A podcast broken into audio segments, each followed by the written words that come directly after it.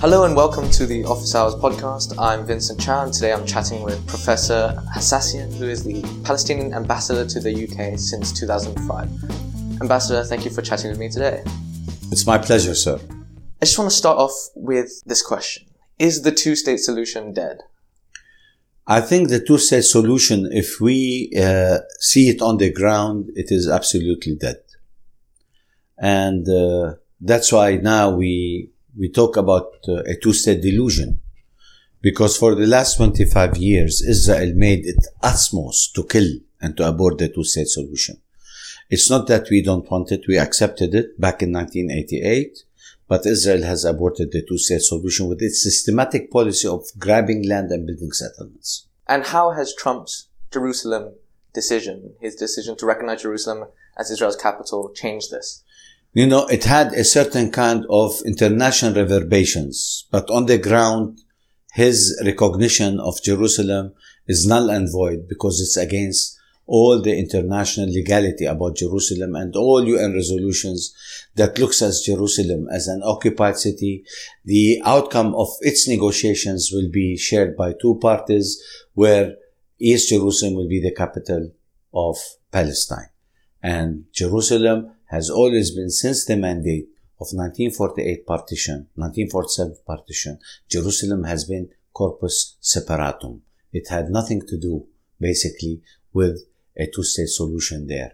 So here comes Trump, and he tries to challenge the international community, the international law, the international legal system, by unilaterally recognizing who cares about the recognition of America if it doesn't have any legal basis. Mm. Trump also said that, you know, he looked at the actions of previous presidents and he said that, you know, it hasn't worked so far. So he said, you know, why not try something new? Do you think that has any merit? what is new in this when he takes sides with one party against the other and he is claiming to be a broker of peace? What's new in that?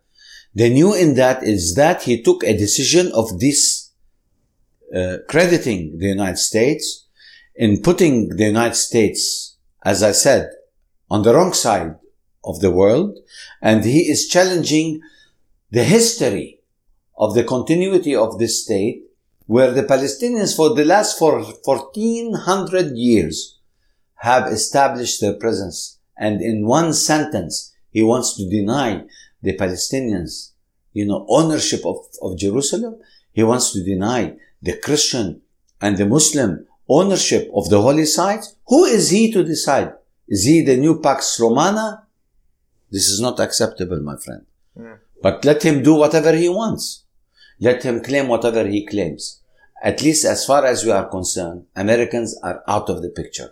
We don't trust them and we don't want them to be back into the negotiation uh, table. We don't trust them as a third party.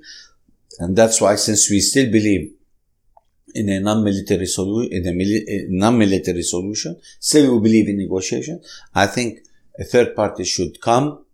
And who, who should this third, third party be? I believe the UN Security Council could be plus representatives from the Islamic uh, organization, you know, conference, mm. uh, uh, you know, uh, China could be a participant. Uh, I mean, Europe, definitely the EU uh, we could, I mean, this we leave to the international community. This we leave to the United Nations to come up with a conglomerate of states that have stake, that are stakeholders, not only in the peace process, but they are stakeholders in the balance of power with the, with this international system that had been for the last 20 years totally controlled by US policies in the region. Hmm. So without two-state solution, are you saying one state then? Well, you tell me, is there something in between two state and one state? My, there my could be also the third option, which is the status quo, right?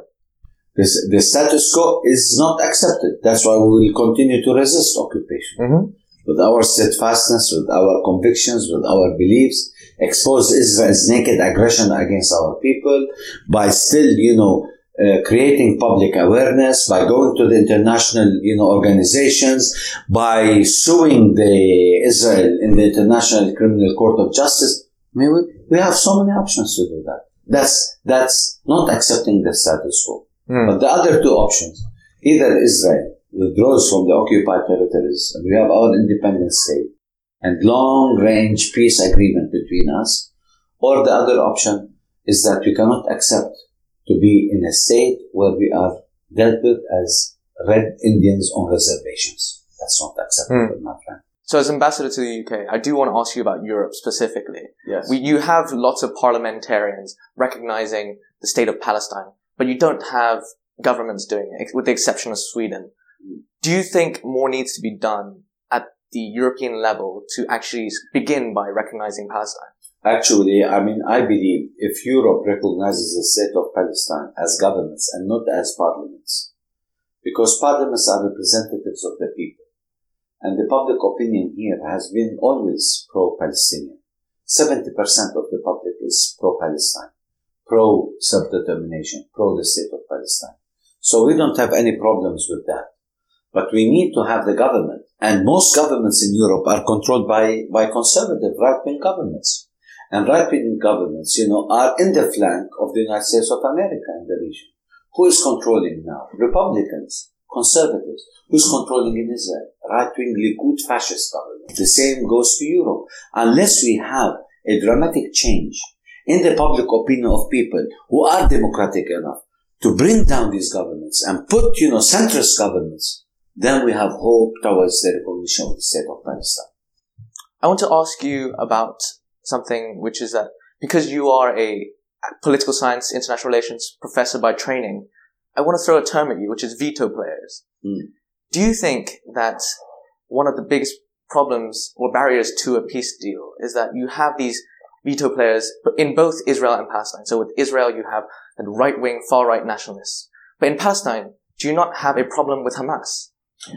Listen, Hamas has a problem with us. But Hamas's concept is about the future state of Palestine. Hamas and Fatah and the authority, they all are consensual to get rid of occupation, my friend. But they have their own tactics and strategy. We have our own tactic and strategy. They believed in struggle. Now they are leaning more towards being more pragmatic. Okay? But our political leadership has determined its position by engaging in negotiations and in security collaboration. So this is the basic problem between Hamas and Fatah. Fatah being the party of the authority is a secular party. It believes in negotiation. It believed in the 22% of historic Palestine, which is, you know, the 1967 borders. Hamas has still difficulty in accepting one fifth of Palestine being the state of Palestine. Hamas still believes that arms resistance is the only way to get rid of occupation, regardless of its tactics. Alright? Hamas believes in the ideology of an Islamic State eventually because they are part and parcel of the Muslim Brotherhood.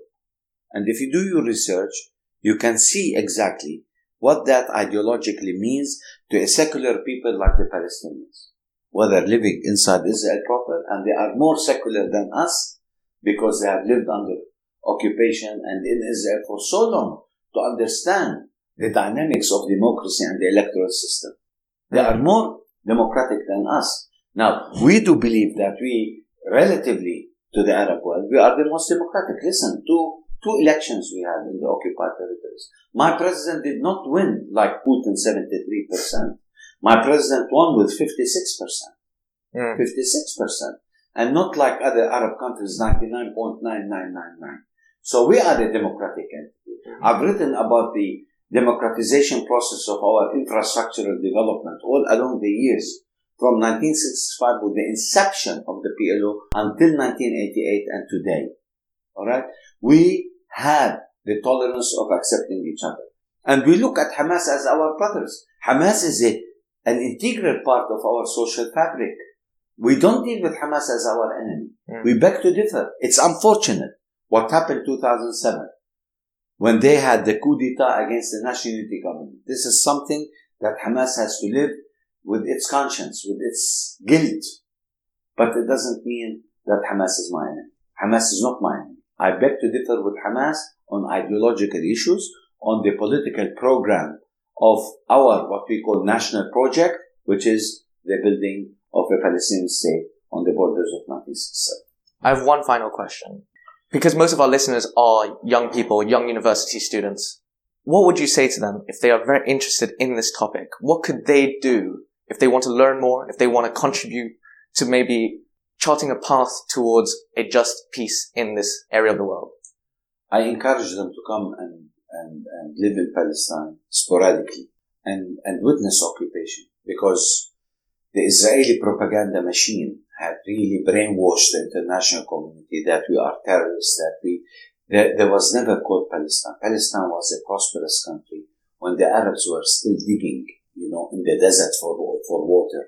We had trade relations with Europe. We were the, the Silk Road. We, this is before, you know, the Zionist settlers came and took over Palestine with the help of the British mandate. I tell them, come and see for yourself. This is the state of Israel. This is the apartheid. And this, these are the settlements. And you have to devise the techniques of how to exonerate Israel of its democratic ideas in terms of its propaganda and to tell the world that Israel is an apartheid and there is no room in this global village anymore for apartheid to exist. Ambassador Hassassian, thank you so much. You're welcome, sir.